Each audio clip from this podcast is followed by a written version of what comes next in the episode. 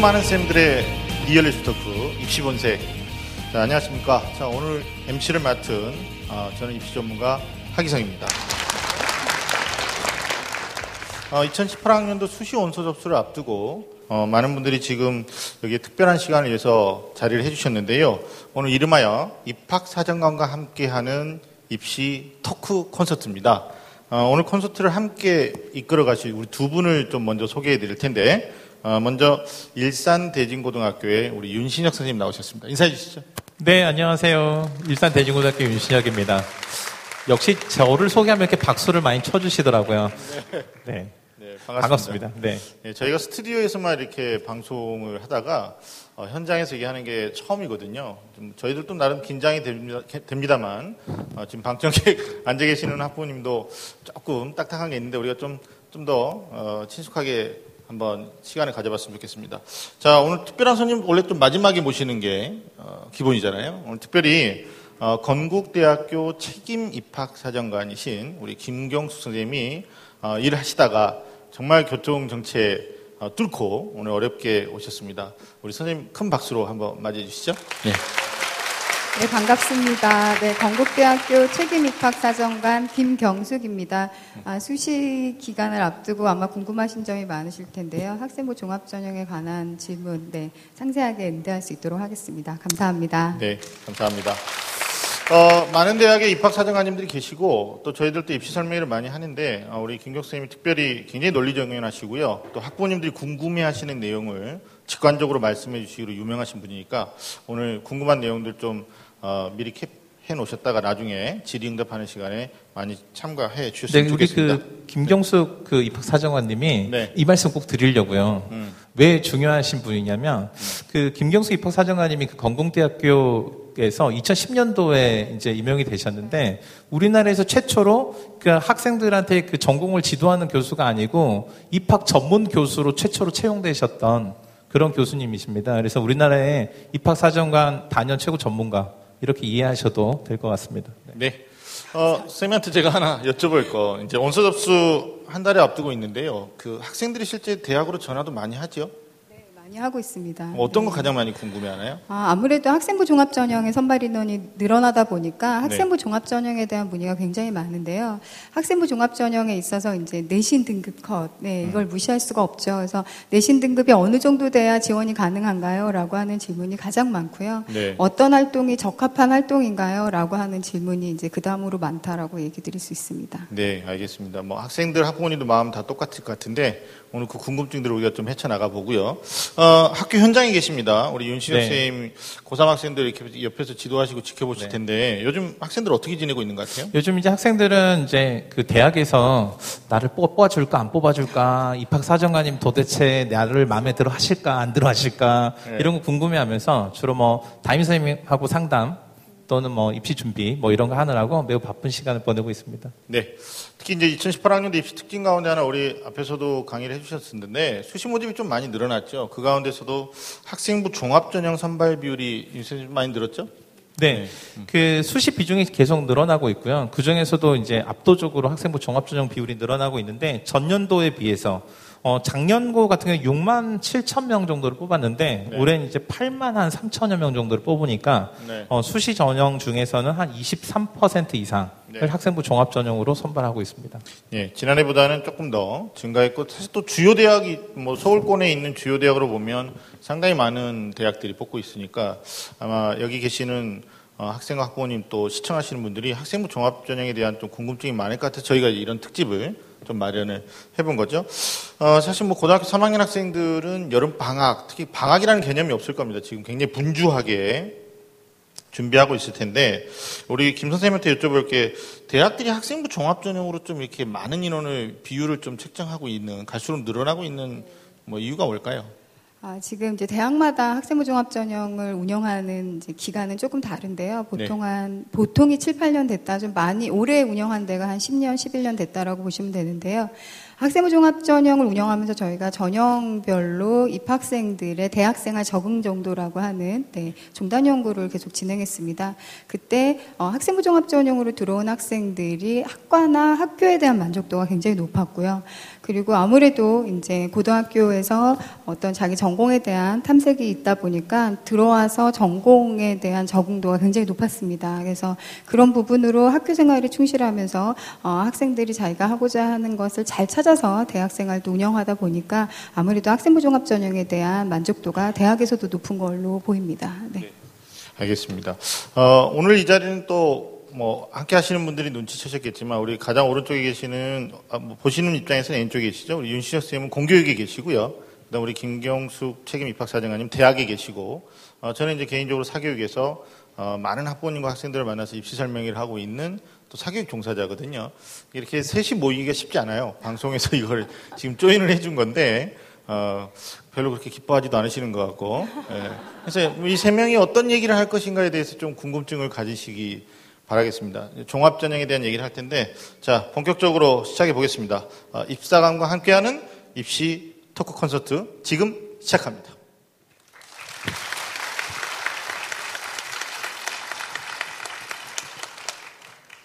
네, 감사합니다.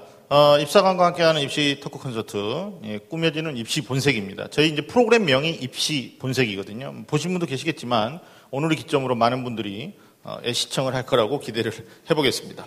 어, 학생부 종합전형의 궁금증 우리가 좀 집중해서 풀어볼 텐데, 먼저 저희가 좀 사전 작업을 했습니다. 어, 그래서 어, 우리 학생들이 TBS 홈페이지나 아니면 페이스북 페이지로 보내준 그 궁금증들이 좀 있어요. 이걸 OX로 좀 명쾌하게 저희들이 풀어보겠는데 한 질문을 네 가지 정도로 저희가 압축을 했습니다. 그리고 어, 우리가 참여하고 있는 우리 세 사람이서 이 질문들에 대한 이제 OX 어, 개인적 의견을 어, 먼저 얘기하고 그리고 부연 설명하는 형태로 어, 해볼까 합니다. 어, 그럼 첫 번째 질문부터 한번 살펴볼까요? 네. 질문이 나왔습니다. 어, 전공에 맞추지 못한 어, 비교과 활동은 사실 종합전형에서 유리한가요, 불리한가요? 이 질문을 했거든요. 자, OX판 준비해 주시고요. 그 네. OX를 들려면 질문을 정확하게 해 주셔야죠. 네, 질문 말씀. 아, 그렇죠. 못 드니까. 예. 네. 전공에 맞추지 못한 비교과 활동, 음. 학생부 종합 전형에 불리하다. 예. 음, 불리하다에 대해서 음. 하면 될 것 같아요. 자, 준비하시고 네. 제가 숫자를 세면 들어주시면 됩니다. 자, 하나, 둘, 셋. 예. 지금 어떻게 됐는지 제가 좀 볼까요? 예. 저만 O 했나요? 예, 두 분은 X 하셨는데, 자, X 먼저 하신 어, 두 분의 의견을 한번 들어보도록 하겠습니다. 우리 윤신혁 선생님부터 한번.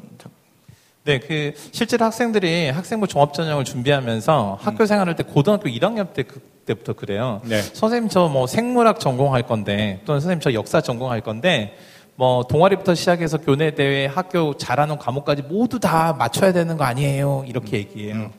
그러니까 1학년 때부터 그런 걸 다 맞추려고 하다 보니까 실제로 학생들이 어떻게 되냐면 기계적인 통일성만 갖추려고 하는 거죠. 그러니까 학교 생활 자연스럽게 잘 될 가능성이 별로 없고요. 억지로 뭔가를 맞추려고 하다 보니까 실제로 본인이 기대했던 것만큼 성과도 잘 나지 않아요. 그리고 실제로 이 학생들도 학교를 뭐 하루 이틀 다니는 게 아니잖아요. 무려 3년이나 다니고 이제 학생부 종합전형 관점에서 보면은 2년 반을 다니고 어떤 입시의 결과를 받, 받게 되는데 학생들이 2년 반을 다니면서 자기가 좋아하고 관심 있고 또는 꿈이 있고 또는 진국, 전공이나 진로에 대한 희망 이런 거 바뀌지 않을 수 없어요. 항상 우리 학생들은 성장하면서 바뀌거든요. 그런 과정이 자연스럽게 드러나는 거 아무렇지도 않습니다. 그래서 실제로 학생들이 학교에서 뭐 선생님 저 1학년 때 의사 되고 싶었는데 2학년 때 갑자기 다른 거 하고 싶었는데 뭐 학생부에 있는 진로 희망 이거 바꿔줘야 하는 거 아니에요? 바꿔주세요. 이런 거 안 하셔도 되는 거죠. 네. 우리 김경수 선생님 어떻게 생각하십니까? 네, 굉장히 정확하게 네, 잘 알고 계시고요. 아마 지도도 그렇게 하고 계시는 것 같습니다. 네. 아, 학생들이 이제 학생부 종합 전형으로 선발 인원이 많아지면서 뭔가 꾸준하게 3년 동안 하는 학생은 사실 많지는 않아요. 근데 이제 그동안에 매스컴을 통해서 안내된 내용들이 뭔가 1학년 때부터 꾸준하게 스펙을 관리한 아이들이 뭐 성과가 좋은 것처럼 안내가 되다 보니까 학생들이 이제 그런 불안감을 갖고 있는데요. 여기 선생님께서 얘기하신 것처럼 학생들이 갖고 있는 진로 뭐 바뀌는 게 너무 당연하고요. 그 바뀌는 면서 이제 성장을 하게 되는 거거든요. 그래서 저희 어, 대학에서 입학사정관들이 여러분들의 어, 그 비교과를 본다는 건 이 친구의 관심 영역을 보는 겁니다. 그래서 관심 영역이 바뀐다라고 하는 건 하나의 어, 성장으로 보기 때문에 어, 크게 불안해하지 않으셨으면 좋겠습니다. 네, 충분한 답이 되셨는데 저는 이제 오라고 답을 한 것 중에 하나는 어, 사실 학생부 교과형하고 종합형이 두 개로 구분되는 대학들이 있어요. 그것 때문에 이제 오해가 없으셔야 되는데 분명히 이제 교과형 같은 경우는 정량 평가로 어떤 비교과보다는 이제 교과의 어떤 우수성이 어느 정도 되느냐를 가지고 뽑는 거고 어, 학생부 종합은 두 분이 말씀하신 것처럼 얼마나 관심을 가지고 다양한 활동을 통해서 본인의 관심 분야를 좁혀 나갔느냐에 대한 평가긴 한데 이 질문에 대한 좀 오해가 있을 수 있어요. 그러니까 전공에 맞추지 못한 비교과 활동 이렇게 되니까 그리고 어, 뭐 전공에 맞추지 않아도 그럼 나중에 학종에서 무조건 쓸 수 있는 거냐 이렇게 오해될까봐 제가 오를 들었는데 반대를 위한 반대는 아니고요. 교과형과 종합형에 대한 구분을 우리 학생들의 학부님들이 좀 생각해 보시면 답이 좀 명확하게 나오지 않을까. 라는 생각을 해봤습니다. 물론 모든 대학이 교과형을 뽑고 종합형을 뽑는 건 아닌데 예, 종합형만 뽑는 대학만 또 놓고 보면 두 분의 의견이 또 맞을 수 있으니까 참고하시면 될 것 같습니다. 자, 우리 두 번째 질문 우리 윤식 선생님이 좀 말씀해 주시죠. 네, 두 번째 질문은요. 뭐 아이디 스카이 스카이 님이 질문을 하셨네요. 네. 학생부 종합전형에서 내신과 비교과 중 중요한 것은 비교과라고 하는데 사실인가요? 라는 질문입니다. 그러니까 종합전형에서 내신과 비교과 중 더 중요한 건 비교과다. 자, 그러면 네, 세워주시죠 숫자를. 하나, 둘, 셋. 세 명 다 X를 들었죠? 간단하게 한번 얘기 들어보겠습니다. 우리 김경수 님부터 한번 말씀해 주시죠. 네, 지금 계속적으로 학생부 종합 전형을 선발 인원이 많아지면서 또 고등학교에서 다양한 이제 진로 활동을 지금 실제로 하고 계세요. 그러면서 저희가 대학에서 평가하고자 하는 거는 어, 이 지원한 학생이 우리 대학에 들어와서 학업이 가능할까 이런 부분이 이제 저희가 평가하려고 하는 내용이고요. 그러다 보니까 비교과보다는 아무래도 교과 활동, 다시 말해서 학생들이 학교에 가서 주로 활동하는 내용인 교과 활동을 주로 평가하는 거고요. 이제 그런 의미에서 네. 교과 활동이 중요하다라고 말씀을 드릴 수 있습니다. 네. 전적으로 저도 동의하는 얘기인데요. 실제로 학생들이 학교에서 선, 그 입시 전형에 생각할 때 이러거든요. 나 공부 잘하지 못하고 어, 성적도 별로 안 좋은데 그러면 대신에 학교에 동아리도 많이 하고 여러 가지 활동했으니까 종합 전형이나 써볼까 이렇게 생각하거든요. 근데 대학에서 실시하는 전형 수시 정시 관계없이 모든 전형은 딱 한 가지 목표를 가지고 있어요. 그게 논술 전형이든 전, 적성 전형이든 사정관 전형이든 해당 대학에 입학해서 본인이 지원하는 모집 단위, 즉 전공에서 그 전공을 이수할 수 있는 수학 능력, 학업 능력을 가지고 있는가 가지고 있지 않은가의 관점에서 선발합니다. 그래서 수능 전형 같은 경우는 성적 결과를 갖고 뽑는 거고요. 종합 전형은 이 학생의 잠재적인 가능성부터 그 결과는 드러나지 않은 전공에 대한 적합성, 얼마나 와서 전공을 잘 이수할지 이런 관점이니까 결과적으로는 이 교과에 있어서의 학업 능력이 가장 중요한 기준이라고 생각하시면 될 것 같습니다. 예, 저 간단하게 부연드리면 어차피 학생부 종합형으로 이름이 바뀌면서 우선 평가 기준이 학교 생활 충실도로 바뀌었습니다. 학교 생활 가운데 가장 충실해야 되는 것은 비교과 활동보다는 일단 수업이겠죠. 수업만 잘하면 되는 거냐? 아니요, 결과가 나와야 되는 거. 그래서 두 분의 말씀에 저도 어, 뭐 같은 맥락에서 말씀드린 거니까 일단 교과 성적을 먼저 관리한 다음에 어, 비교과 체크하시면 될 것 같습니다. 자, 바로 이어서 세 번째 질문인데요. 어, 인서울, 아이디 인서울, 인서울에 있는 대학을 가고 싶어서요. 음, 질문 이겁니다. 내신 평균 4등급은 인서울로 학생부 종합 전형이 불가능하다. 이렇게 질문을 주셨는데, 자, 셋이겠습니다. 하나, 둘, 셋. 예. 저는 오라고 했고요. 네, 내려주십시오. 두 분은 X라고 했습니다. 예, 공교육과 사교육의 시각 차이를 보여드리고 있는 건데요. 자, 그럼 우리 윤시영 쌤부터 한번 말씀해 주시죠. 네. 이제 우리 특별히 이 자리 함께 하셨으니까 네. 실제로 이제 통계적으로 봤을 때는요. 통계적으로 봤을 때 실제로 여기 말하는 인서울 중요하죠. 집은 서울인데 대학을 서울로 못 가면 좀 이상하잖아요. 그래서 학생을 다 인서울 하고 싶은데 통계적으로는 3등급, 4등급을 넘어가면 조금 어려울 수 있어요. 하지만 4등급을 넘어갔다고 해서 모두 다 불합격하는 건 아니에요. 4등급이 넘어갔지만 합격하는 학생들이 분명히 있습니다. 제가 말씀드렸지만 수능도 어떤 성적의 결과라면 내신도 현재까지는 등급제를 유지하는 하는 성적의 결과거든요. 이걸 보완할 수 있는 다른 점은 갖고 있으면 이 학생은 지원 가능하다 이렇게 볼 수 있습니다. 네, 김 선생님. 네, 그러니까 4등급이 불가능한가요? 라고 하는 질문은 또 다르게 얘기하면 1등급은 가능한가요? 이 질문이거든요. 네, 그래서 1등급이라고 가능하고 4등급이라고 불가능한 전형이 아니에요. 학생부 종합 전형은 아까 두 번째 질문에서 학업 역량이라고 하는 부분을 자세하게 보는 건 맞는데요. 그것이 석차 등급이 몇 등급인가에 주안점을 두고 평가하는 건 아닙니다. 그러니까 어, 이런 거죠. 우리가 영어 2등급이에요 라고 하는 게 뭘 의미하는가 이 부분을 좀 고민하실 필요가 있는데요. 영어 2등급이라고 하는 게 영어를 좋아한다라든지 영어를 싫어한다라든지 뭐 아니면 영어를 굉장히 잘한다든지 아니면 영어를 굉장히 못한다든지 이게 어떤 의미도 아니거든요. 그냥 영어 2등급은 네, 11% 안에 네, 네, 성적이 있는 거고요. 결국은 저보다 시험을 못 본 아이가 89% 있다는 얘기밖에는 안 됩니다. 그렇다면 저희가 보고자 하는 건 얘가 2등급일까 3등급일까가 궁금한 게 아니고요. 대학에서 학생부 종합 전형으로 보는 건 이 친구가 얼마만큼 학업에 관심을 갖고 열심히 노력해서 성취를 이루었는가 이런 과정 평가다라고 하는 측면에서 아, 등급에 너무 얽매이지 않으셨으면 좋겠습니다. 예, 저는 오라고 들었는데 요즘 시기에 이제 학생들이 수시원서 접수 앞두고 있잖아요. 공부 안 했던 애가 그럼 결국 이제 공부를 안 했다는 얘기는 일반 고등학교 기준으로 지금 내신 4등급에 대한 질문자가 일반고인지 아니면 이제 자사고 특목고인지 아마 학부모님들이 굉장히 궁금해 하실 거예요. 근데 정체를 밝히지 않았습니다. 그럼 뭐 일반고라고 가정한다면 어, 4등급의 내신이다. 그러면 이 친구가 결국은 1등급, 2등급 내신을 맞은 학생들을 극복해내야 되거든요.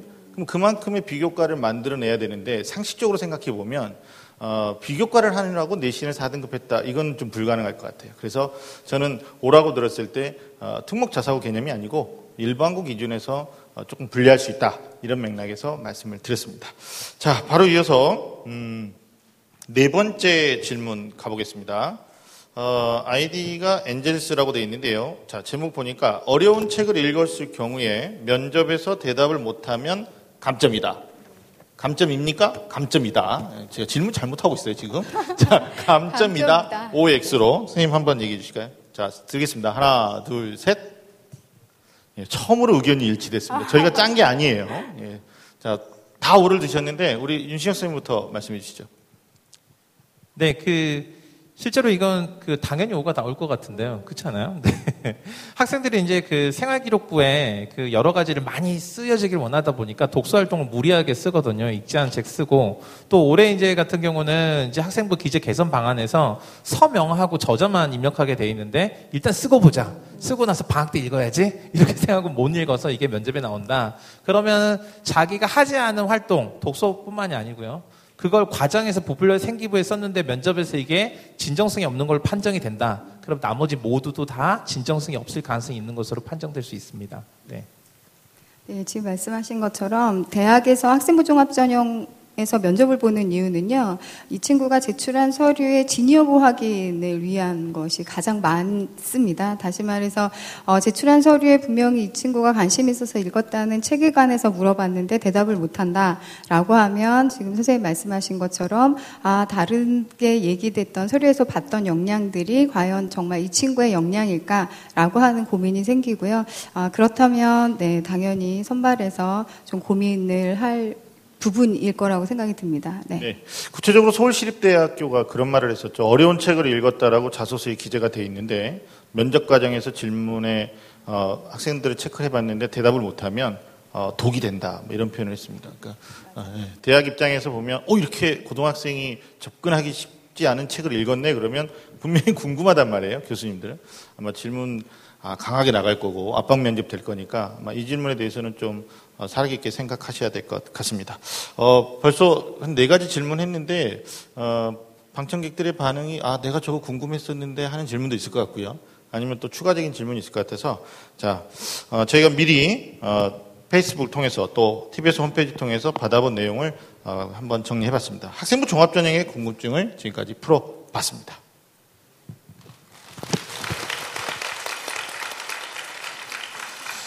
어, 저기 혹시 들어오시거나 또 나가시면서 보시게 될 건데요. 그 우리 기저귀 TV 상담받고 대학 가자 TBS에서 하는 거죠. 어, 2010년부터 했으니까 굉장한 시간 동안 해왔는데 어, 매 연마다 책이 나옵니다. 소위 이제 우리가 어, 한번 보여드릴 텐데요. 여기 상담받고 대학가자라고 올해는 어, 색깔이 제가 좋아하는 핑크색으로 이렇게 됐습니다. 어, 이게 결정적 코치라고 해서 지금 여섯 번째 책이 발간이 됐거든요.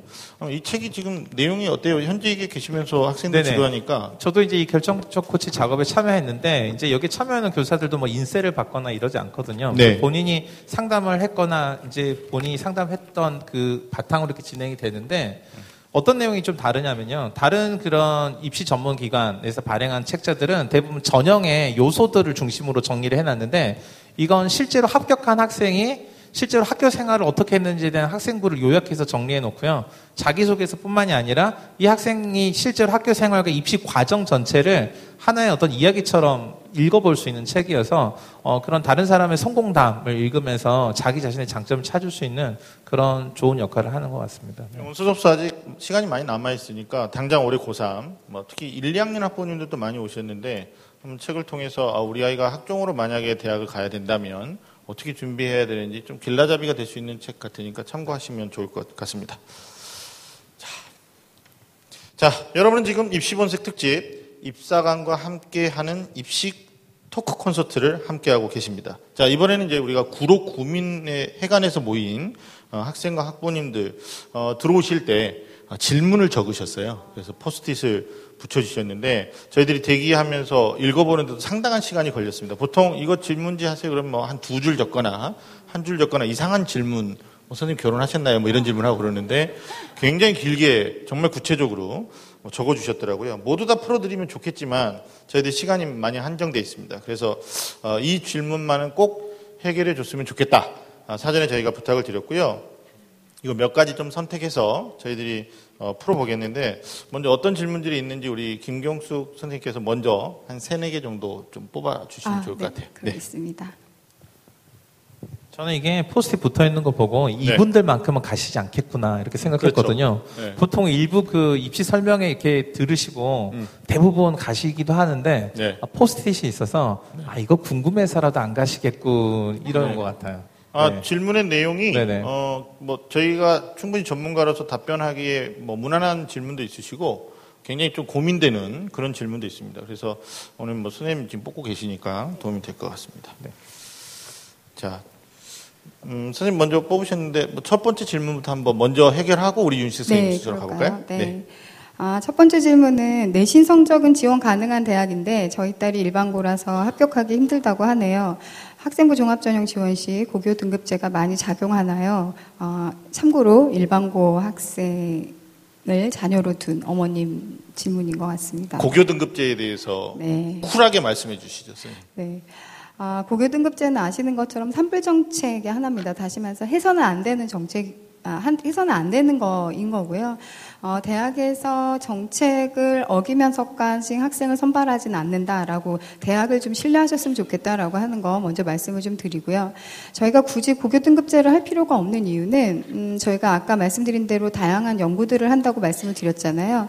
근데 실제 대학에 들어와서 아이들의 성취나 적응 정도를 봤을 때 고등학교 유형별 차이가 없었어요. 예, 굳이 저희가 유형을 나눠가면서 학생을 차별할 필요가 없었고요.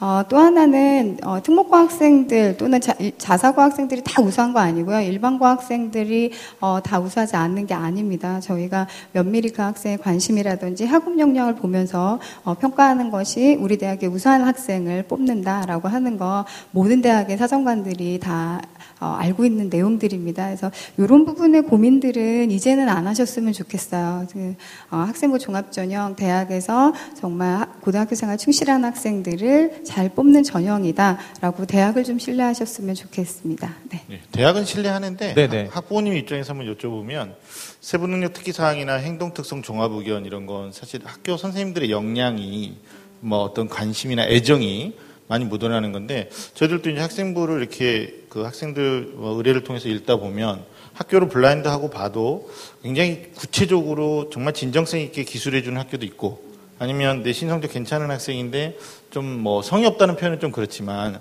아 이렇게 그냥 가도 될까라고 염려될 정도로 기재하는 학교들도 있거든요. 뭐 그거 평가하실 때 좀 그런 것들을 학교 이름을 뭐 기담아 이렇게 눈여겨 본다거나 이러시는 않으신 거죠?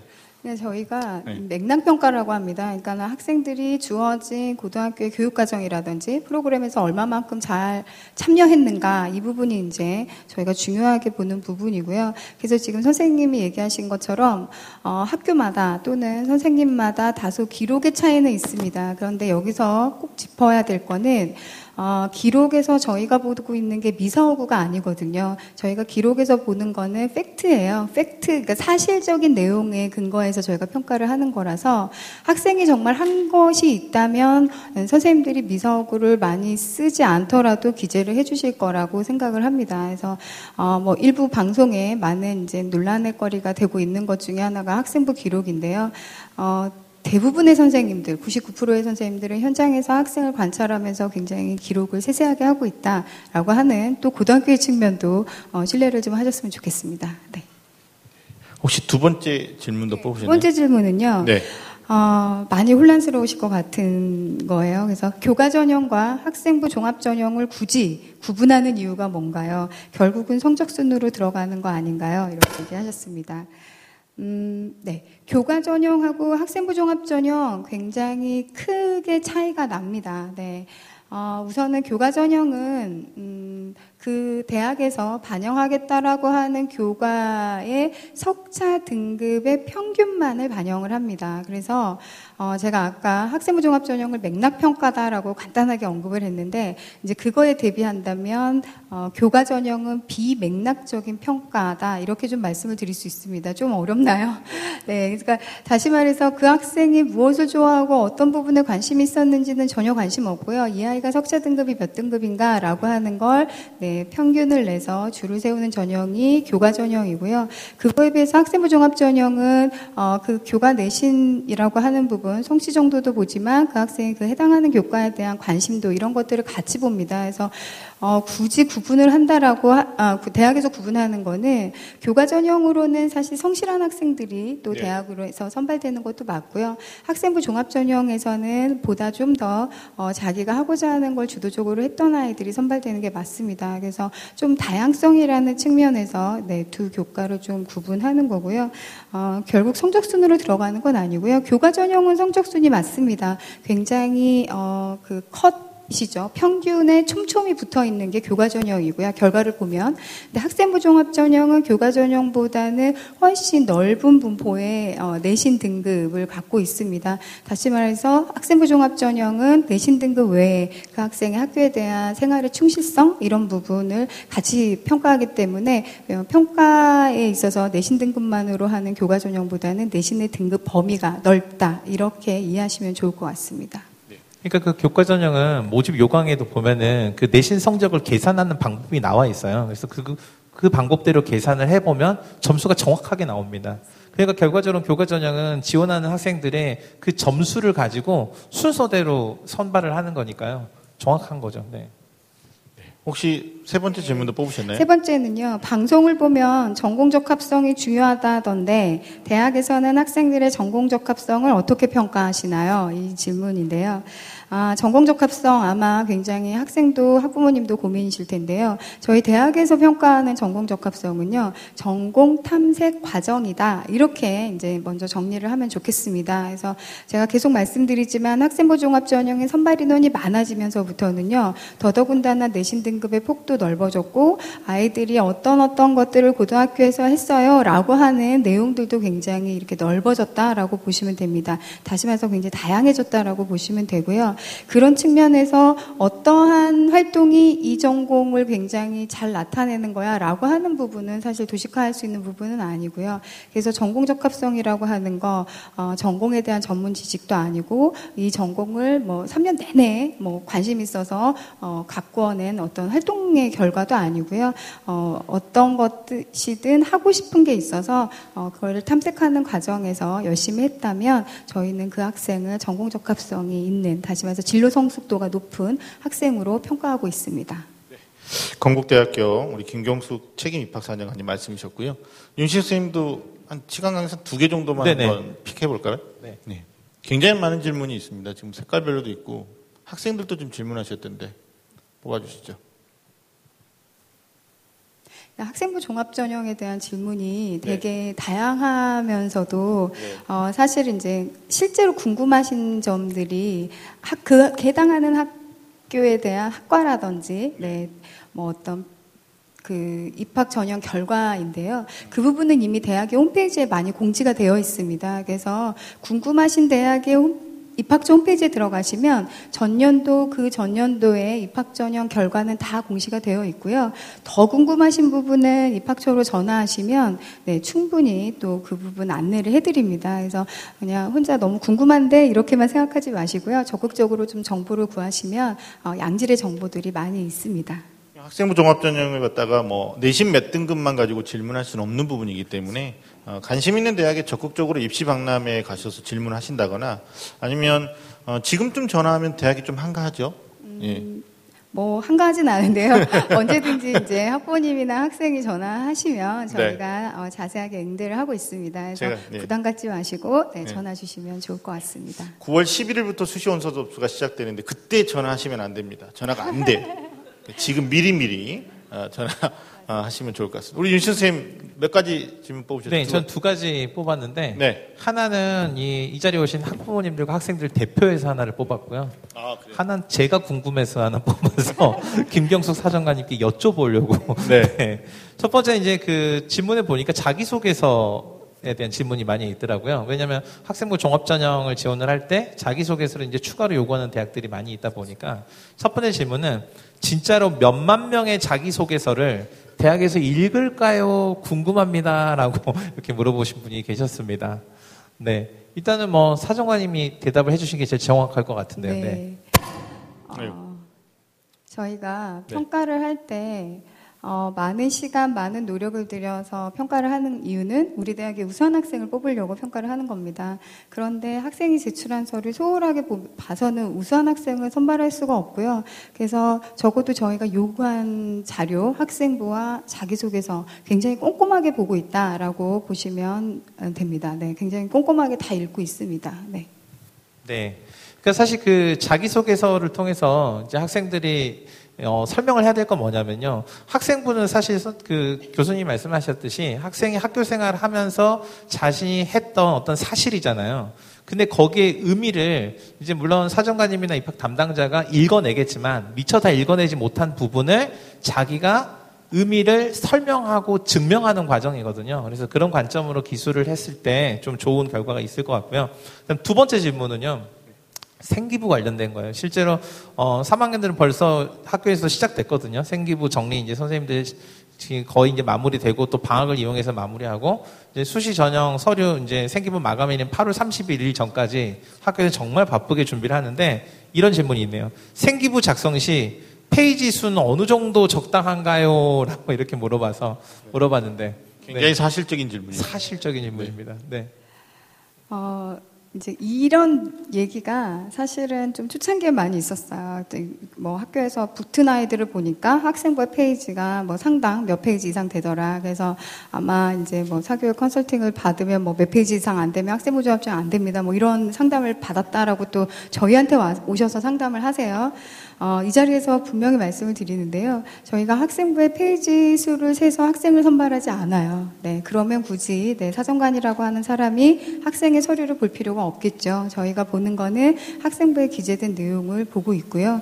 어, 그만큼 저희가 꼼꼼하게 놓치지 않으려고 아주 자세하게 보고 있다라고 이해하시면 좋겠습니다. 반복되는 내용이 너무 많이 들어가 있어서 맞아요. 피곤하실 것 같아요. 네. 네. 그러니까 저도 이제 이 말씀을 드리고 싶은데 실제로 입학사정관 초창기 때는 실제로 학교 학생부의 학생부 내용이 그렇게 많지 않았거든요. 그러다 보니까 특정 학교들이 생기부 내용을 많이 기록해서 우수한 학생들인 것처럼 보여질 때가 잠시 있었어요. 근데 지금은 학교에서 일정 부분은 모두 다 학생부에 대한 기록할 수 있는 역량이나 이런 시스템을 갖추고 있다 보니까 보통 다 있는 내용들을 그대로 나오는데 어떤 게 문제냐면요. 양이 너무 많아요. 근데 너무 많은데 이 학생이 특기가 있어서 많은 게 아니고 학급이나 학교에서 학생들이 일반적으로 했던 학생 학- 그 활동들을 기계적으로 다 똑같이 넣어줬어요. 그런 건 양이 많아도 소용이 없어요. 오히려 오히려 이 학생이 갖고 있는 장점이 그냥 형식적으로 기록된 것에 묻혀서 그것마저 드러내지 못하는 그런 경우도 있습니다. 네.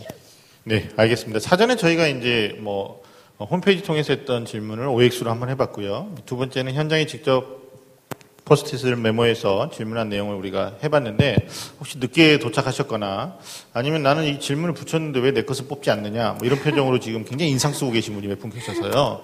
저희가 현장에서 좀 질문을 받아보도록 하겠습니다. 염려되는 것은 저희들이 설명이 많이 진행하다 보면 어, 좀 손들어 주세요. 뭐 질문하세요. 그러면 질문 안 하시다가 끝나고 나서 그렇게 줄 서 있거나 막 기다리고 계시는데 저희가 오늘은 후문으로 퇴장을 할 거거든요. 그러니까 지금 기회를 드릴 때 어, 적극적으로 손 드시고 질문해 주셨으면 좋겠고 참고로 저희가 어, 8월 12일 날 또 수시 어, 입시 전략 설명회를 서울시청에서 진행을 합니다. 그때는 또 50여 분의 선생님들이 직접 나오셔가지고 1대1 대면 상담을 해주세요. 근데 믿어지지 않으시겠지만 우리 상담받고 기저귀, 어, 기저귀TV 상담받고 대학가자 이 상담 받으려고 굉장히 많은 학생들이 신청을 합니다. 그래서 이미 마감이 됐는데요. 오늘 우리 제작진이 두 분에게 더 기회를 드리겠다. 그래서 오늘 어, 질문하겠노라고 손을 드신 분한테 어, 선착순으로 예, 그래서 두 분에게 나중에 제작진한테 나가실 때 말씀 주시면 어, 1대1 대면 상담의 기회도 드리도록 하겠습니다. 이렇게까지 했는데 설마 너희들 후문이 어디니? 뭐 이러진 않으시겠죠? 자, 궁금하신 내용이 있거나 이것만 꼭 내가 해결하고 가고 싶다. 손 들어주세요. 네, 한 분 드셨고요. 네, 알겠습니다. 우리 먼저 드셨는데 어머니 여기 제작진 마이크 좀 갖다 주시겠어요? 앞에서 두 번째 줄에 계십니다.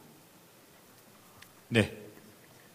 뭐 앞에, 앞에서 먼저 드셨기 때문에 선착순으로 해야 됩니다. 아, 네, 안녕하세요. 어, 저는 지금 안 그래도 건국대에 되게 관심이 많은 엄마인데요. 감사합니다. 잘 오셨네요. 네. 1대1 상담 두 분이나 갔었는데, 네. 보니까는 다른 학교에 비해서 내신은 조금 낮아요. 그런데 되게 그 아까 말씀하신 거랑 조금 틀리게 그 전공 적합성을 굉장히 많이 보는 것 같은데, 아까 교수님이 말씀하시기에는 좀 아니라고 말씀을 하시는 것 같아서요. 네, 저 지금- 거기에 대해서 좀 말씀 좀 해주십시오. 네, 지금 말씀하시는 거는 전공적 합성을 많이 보는 것 같다 이 얘기신 거잖아요. 그 얘기신 건가요? 네. 질문이? 네. 그러니까 전공적 합성을 많이 본다, 적게 본다가 아니라 어떤 걸 전공적 합성으로 보는가 이 지점에 이제 좀 초점을 맞추셨으면 좋겠고요.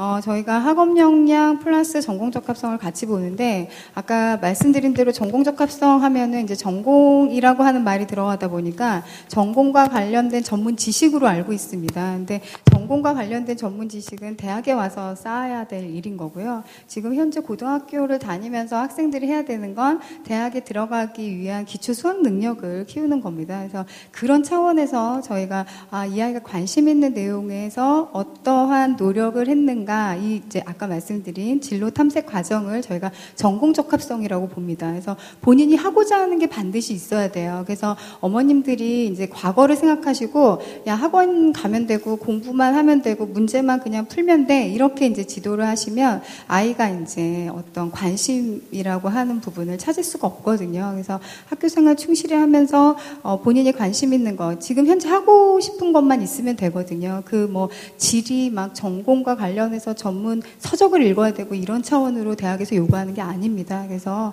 전공 적합성이라고 하는 걸 진로 탐색 과정이라고 이해를 하시면 어, 그걸 준비하는 부담 이런 부분에서는 훨씬 더 자유로워지실 거라고 생각이 듭니다. 제가 이제 보충해서 답을 드리면요. 학교에서 실제로 학생들이 어, 이렇게 하는 것 같아요. 자기 점수에 맞춰서 대학을 정하고 대학을 정하고 난 다음에 자기 점수에 맞춰서 어, 쓸만한 과를 정하고 나서 그 다음에 전공 적합성을 고민해요. 그럼 전공 적합성을 만들어야 되잖아요. 그러니까 없는 걸 꽤 맞추다 보니까 하나도 진짜가 아닌 거예요. 그런데 학교에서 자기가 좋아하는 걸 하고 관심 있는 활동을 하고 그리고 또 잘하는 걸 더 잘하기 위해서 많이 하다 보면 자연스럽게 자기가 관심 있는 분야가 생기게 되고요. 그걸 기준으로 전공을 선택하고 그 전공이 개설된 대학을 자기 점수에 찾다 보면 어느새 전공 적합성이 만들어져 있는 거죠. 네. 뭐 우리가 일반적으로 스토리 스토리 그러는데 그 자기 이야기가 있어야 된다라는 말로 좀 정리가 될 것 같아요. 어, 저는 에피소드 중에 어떤 여학생이 지방에서 올라왔는데 간호학과 꼭 가고 싶다. 그래서 전공 적합도를 본인이 극도로 높이기 위해서 독서를 했는데요. 너무 심한 독서를 했어요. 간호학 개론을 읽은 거예요. 그러니까 교수님이 보니까 얘는 고등학생이 읽어서는 안 되는 책인데 적합도를 너무 높이려고 한 거죠. 학생다움의 어떤 순수함도 좀 있어야 될 것 같고 좀 폭넓은 어떤 다양성도 좀 어, 같이 갖추면 좋겠다라는 말로 답변이 됐으면 좋겠습니다. 자, 두 번째로 드신 분이 우리 남학생하고 예, 같이 계셨던 학부모님이신데 손 예. 질문해 주시죠. 예, 안녕하세요. 저희 아이는 그 좋은 대학을 가려는 게 아니라 자기가 목표하는 전공이 있습니다. 네. 그런데 그 전공이 그 학생부 교과로 뽑는 것도 있고 네. 학생부 종합으로 뽑는 것도 있어요. 그래서 지금 저로서는 굉장히 혼란스럽거든요. 그럼 아이의 강점을 어떻게 파악을 하고 학생부 교과로 보내야 될지 그 저기 뭐야 종합으로 보내야 될지를 어떻게 판단해야 될지 잘 몰라서요. 질문을 드립니다. 예. 우리가 수시 여섯 장을 쓰는데 이제 전형 트랙이 한 네 가지 있잖아요. 근데 교과하고 종합의 자녀분의 강점이 어디에 있느냐. 사실 이건 뭐 우리가 학교 생활 기록부를 어, 시간을 갖고 한 시간 정도 면밀히 검토해야지 답변할 수 있는 건데. 그러나 이제 어머니가 교과형과 종합형 가운데서 어떤 것을 쓰는 게 좋겠느냐 했는데 우리 어, 놀라운 능력을 갖고 계신 우리 윤시적 선생님이 먼저 답변해 주시죠. 네. 어, 제가 어, 학생부를 안 보고도 기준을 알려드릴게요. 네. 네. 교과 전형은요, 그, 아까 말씀드렸듯이 모집 요강에 보면은 교과 성적을 계산한 방법이 나와 있어요. 계산을 해 보시고, 대학에서 공개한 성적의 결과를 비교를 해 보시면 그 거리가 크면 클수록 불가능한 거죠. 그 다음에 학생부 종합 전형은요, 자기소개서가 제출을 요구하는 대학이 있고 없고 하는데, 자기소개서가 보면 대교협에서 공통으로 사용하는 1, 2, 3번 문항이 사실은 1번 문항은 교과 영역에서 본인이 배우고 느낀 점이 뭔지를 구체적으로 쓰게 하는 거고요. 2번은 학교 생활, 그러니까 창의적 체험 활동을 포함한 비교과 영역에서 학교에서 본인이 배우고 느낀 점을 쓰게 하는 거거든요. 3번은 뭐냐면은 본인의 삶이나 학교 생활, 특히 학교 생활에서 본인의 어떤 어떤 위기를 극복하거나 인성 사회성 발달과 관련된 그런 문항이에요. 1, 2, 3번 문항이 그의 고등학교 생활 전반에 대해서 본인은 의미 있고 배운 무엇인가가 있었는가를 물어보는 문항인데 자기소개서 문항을 딱 놓고 내가 와, 몇, 막 10장에 넘어가는 학생들을 놓고도 내가 자기소개서의 문항에 쓸 게 없다. 그럼 종합전형을 쓸 수 없어요.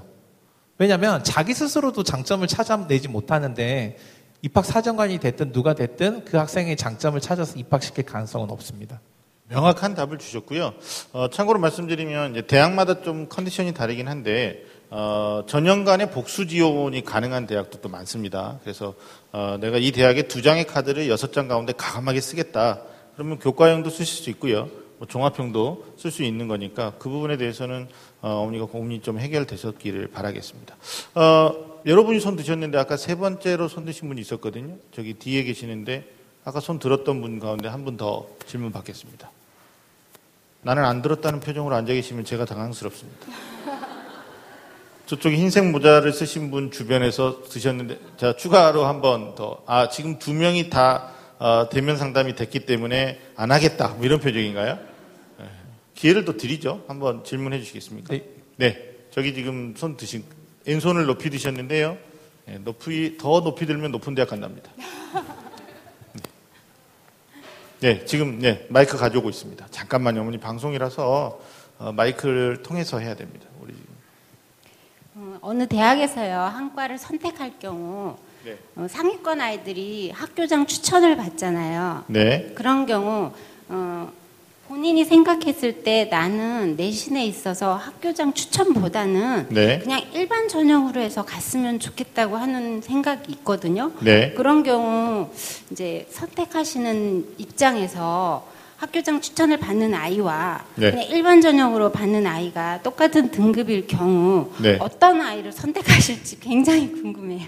혹시 선생님 이 질문에 그 건국대학교도 학교장 추천이 있고 자기 추천이 있잖아요. 네네. 그런 맥락에서 설명해 주시고 어, 제가 그러니까 부연하겠습니다. 우선은 저희가 전형별로 모집 단위별로 평가를 해요. 그러니까 지금 어머님 질문하신 거는 학교 추천 받은 아이들은 그 학교 추천 받은 아이들끼리의 안에서 평가를 하는 거고요. 스스로 자기를 추천한 학생, 그러니까 저희 건국대로 치면 KU 자기추천 전형 같은 경우에는 네, 그 학생들 안에서 평가를 합니다. 그러니까 학교 추천 전형 지원한 아이와 자기추천 전형 지원한 아이를 동시에 평가하지는 않습니다. 네, 그 질문이시기도 하고 또 제가 이해한 것은 어, 내가 추천을 받을 수도 있는데 아, 추천을 양보하고 예, 그냥 예, 그렇게 하는 경우도 학교 추천 전형과 자기 추천 전형은 좀 다릅니다. 그러니까 어떤 면에서 좀 다르냐면 아, 지원하는 학생의 그 지원 어, 집단이라고 할까요? 이게 좀 달라요. 그래서 학교 추천 전형이 이제 보통 학교에서 추천을 받기 때문에 학생들이 굉장히 성실한 거 플러스 내신 성적이 기본적으로 좀 우수한 학생들이 보통 네, 지원을 해서 아 내신 성적이 좀 고르게 우수하겠구나 이런 부분을 예상하실 수 있고요. 그에 비해서 자기 추천 전형은 지금 말 그대로 이제 자기가 스스로를 추천하고 지원할 수 있는 전형이다 보니까 내신 성적뿐만 아니라 뭐 하고 싶은 내용들 이런 것들이 굉장히 다양합니다. 그래서 어, 학생이 만약에 내신 성적이 굉장히 일관되게 어, 고르다라고 한다거나 아니면 뭐 말씀하시는 것대로 학교에서 추천을 하는 이유는 또 가능성이 있기 때문에 추천을 하는 거거든요. 그래서 그런 부분은 뭐 학교 추천 전형도 괜찮을 것 같고요. 근데 이제 그거보다는 뭔가 하고자 하는 게 분명히 색깔이 있, 있다 내신 성적에 상관없이 이렇게 된다면 네, 자기 추천 전형도 한번 고려해 보시면 좋을 것 같습니다. 좀 색깔이 다르죠. 그렇죠. 네. 제가 뭐 다른 대학을 굳이 예를 들어 말씀드리면 이제 어머니가 뭐 특정 대학을 말씀치는 않으셨는데 뭐 서울대학교의 지역 균형이 있고 일반 전형이 있죠. 근데 학교에서 서울대학교 지역 균형 두 명 안에 추천을 받았는데 아, 전국 단위 경쟁에서 우리 학교 내신에 너무 각축전이 있어서 내가 가서 경쟁력이 없다. 그러면 이제 일반 전형으로 어 이제 가려고 하는 그런 것도 없지 않아 있거든요. 어머니 어느 쪽이 더 가능성이 높은지에 대해서 오늘 질문의 답변으로도 좀 도움이 되셨겠지만 학교 선생님하고 조금 더 어, 직관적으로 좀 얘기를 많이 나눠보시면 또 학교의 합격 데이터라든지 이런 것들이 있거든요. 어, 도움이 되실 것 같습니다.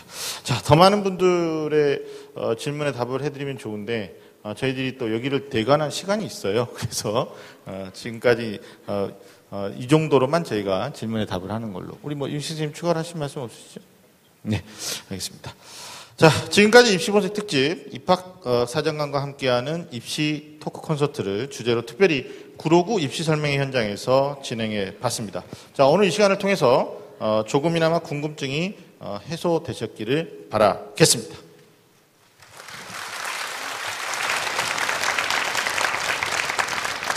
자, 바로 이어서 어, 오늘 특별히 또 굉장히 교통정책이 심한데 여기까지 오셨거든요. 그래서 우리 마지막으로 건국대 어, 입학사정관님 모셨으니까 올해 2018학년도 건대 그 학생부 종합전형에 대해서 조금 더 구체적으로 좀 들어보는 시간을 갖도록 하죠. 마지막까지 좀 자리해 주셨으면 좋겠는데 뭐 건국대에 관심이 있으시거나 아니면 어, 다른 대학이지만 학생부 종합에 관심이 있다면 그 유사한 형태로 해석할 수 있으니까 한번 좀 몇 가지 질문에 어, 학부님 동참하셨으면 좋겠습니다. 먼저 제가 질문 드릴 텐데요.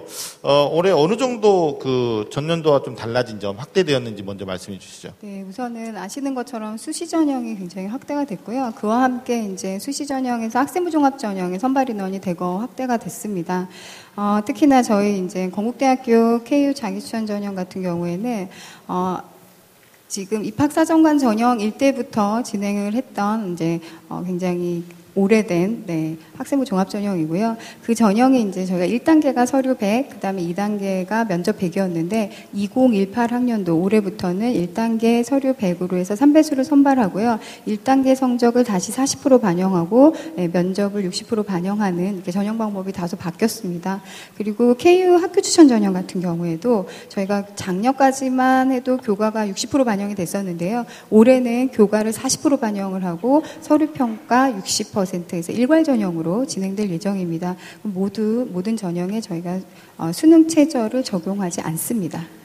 수능 체제를 적용하지 않는다라는 게 사실 이제 수능 공부가 좀 미약한 학생들한테는 상당한 메리트가 될 수가 있는데 또 한편으로는 다른 요소들에 대한 평가가 어, 대학에서는 만만치 않게 진행되기 때문에 철저하게 준비하셔야 되겠죠. 아까 우리 질문에 답변하는 과정에서 잠깐 언급이 됐는데 어, KU 자기 추천 전형이 있고요.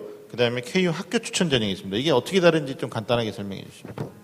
네, 지금 어, 대학마다 학생부 종합 전형 선발이 많아지면서 크게 두 개의 부류로 이제 두 개의 트랙으로 구분이 된다라고 보시면 되는데요. 지금 건국대학에서 진행하고 있는 것처럼 KU 자기추천 전형, 그다음에 KU 학교 추천 전형 이렇게 두 개의 트랙인데 KU 자기 추천 전형과 KU 학교 추천 전형 같은 경우에는요. 우선 전형 방법이 다릅니다. KU 자기 추천 전형은 서류 평가, 면접 평가가 진행이 되고요.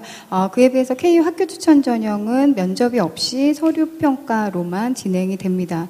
그리고 또 하나 굉장히 중요한 건 KU 자기추천 전형 같은 경우에는요, 어, 제출 서류에서 자기소개서가 필수 서류고요. KU 학교 추천 전형에서는 교사 추천서가 필수 서류입니다. 이 두 개까지가 굉장히 다르다 이렇게 말씀드릴 수 있습니다. 명확하게 좀 구분되어 있으니까 본인이 어느 쪽에 더 강점이 있는지 어, 사실은 이거는 이제 전형 적합성이겠죠. 본인이 어느 전형이 더 적합한지를 판단해서 써야 되는 그렇죠. 거예요. 판단을 해야 되는데 네. 참 어려운 얘기예요. 그 어느 부분 어느 전형을 지원하는 데에 따라서 유불리가 또 발생하면 안 되니까 그래서 하나의 팁을 좀 드린다면 뭐 꼭 건국대만이 해당하는 팁은 아니고요.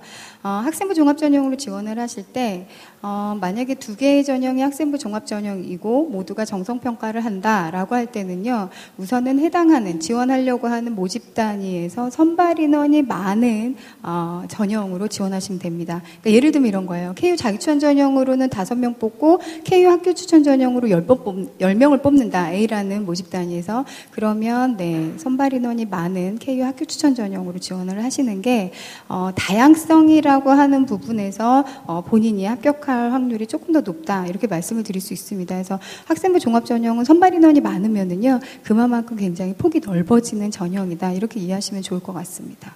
실제 어머님들이 뭐 현장에서 가장 많이 물어보시는 게 다섯 명 뽑는 학과가 있고 스물다섯 명 뽑는 학과가 있는데 어디가 더 안전할까요? 뭐 이런 건데 아마 심리적인 것도 많이 작용을 하는 것 같습니다. 자, 아까 서류가 60%로 비중이 증가됐다고 했는데요.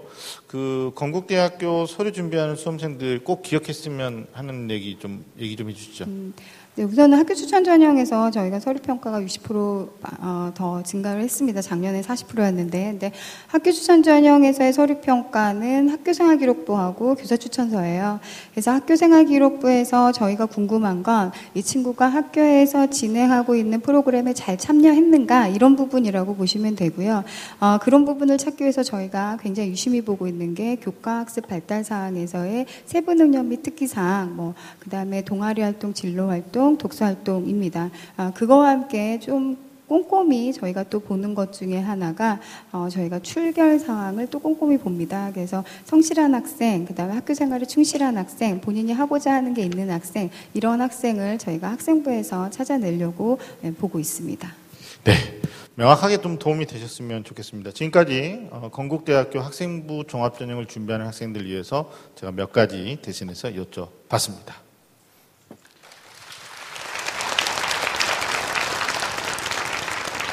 저 개인적인 생각, 뭐 생각은 좀 더 많은 시간을 갖고 어머님들하고 지령답 우리 학생들하고 어, 궁금증 해결했으면 좋겠는데 아쉽습니다. 이제 마무리를 우리가 좀 해야 될 시간인데요.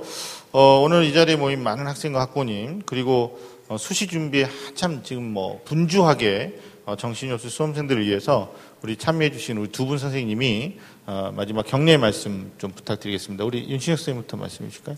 네, 뭐 경연 여기저기 들으실 수 있을 것 같으니까 전 또 우리 사정관님 나오셨으니까 저 이 말씀 꼭 드리고 싶어요. 이제 오늘 사정관님 나오셔서 종합전형에 대한 얘기 많이 해주셨는데 여전히 학부모님들이 그 종합전형에 대해서 이거 뜬구름 잡는 얘기고 명확한 기준 없으니까 난 여전히 수능이라든지 아니면 눈에 보이는 이런 전형 준비할래 이렇게 생각하시는 분들도 계시거든요. 근데 대학이 전형을 설계를 할 때 그냥 대충 설계하지 않아요. 왜냐하면 요즘 같은 시대에 대학이 우수해지려면 우수한 학생 뽑아서 더욱 우수한 졸업생 배출해야 되거든요.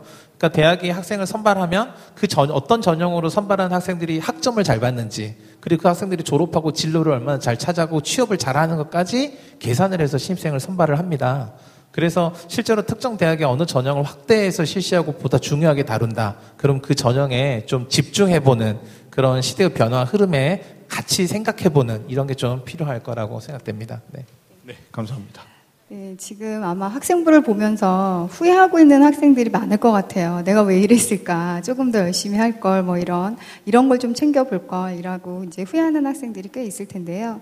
어, 후회하는 시간조차 아깝습니다. 그래서 지금 현재 주어진 어, 상황, 지금 현재 나한테 있는 것들을 최대한 어떻게 내 강점으로 나타낼 것인가를 한번 고민해 봤으면 좋겠고요. 그때 반드시 수행돼야 될 질문은 내가 무엇을 좋아하고 무엇을 잘하고 무엇을 할 때 가장 행복했는가 이 질문을 꼭 하시고 보셨으면 좋겠고요. 조금 더 전략적으로 얘기를 드린다면 어, 대학마다 모집 요강을 다 네, 어, 출간을 해서 네, 여러분들이 이제 볼 수 있고 홈페이지에도 있어요. 그래서 어, 모집 요강을 좀 꼼꼼하게 보시는 것에서도 많은 정보가 있다라고 좀 말씀을 드리고 싶습니다. 그래서 모집 요강 꼼꼼히 보시면서 어, 우리 아이가 하고 싶어하는 것들이 무엇인지 좀 같이 살폈으면 좋겠고요. 그거와 함께 지원하려고 하는 어, 학과라든지 학부라든지 그 부분에 대한 정보도 있으면 보다 더 진로 탐색을 하는데 적합하지 않을까 싶습니다. 그래서 해당하는 대학 홈페이지 열심히 들어가셔서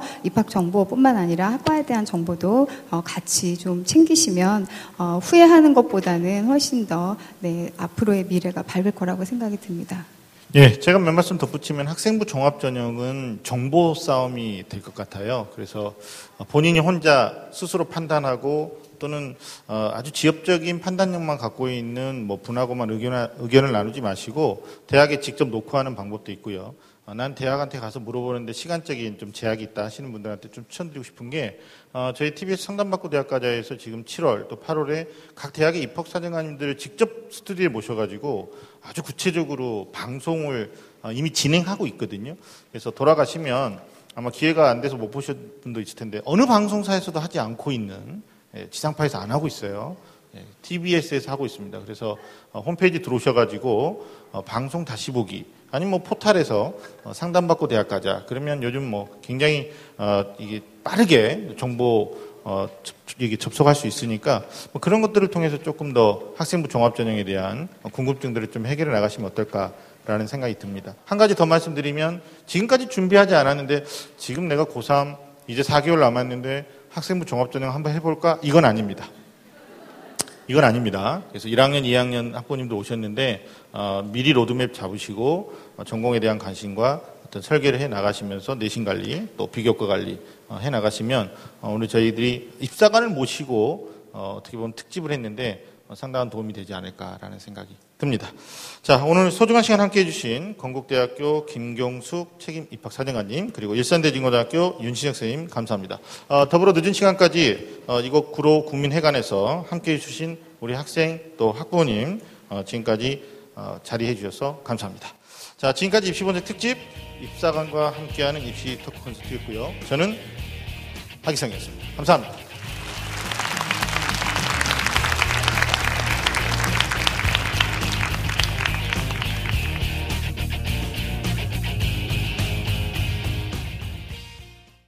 오늘 방송 좋았나요? 방송에 대한 응원 이렇게 표현해주세요. 다운로드하기, 댓글 달기, 구독하기, 하트 주기. 더 좋은 방송을 위해 응원해주세요.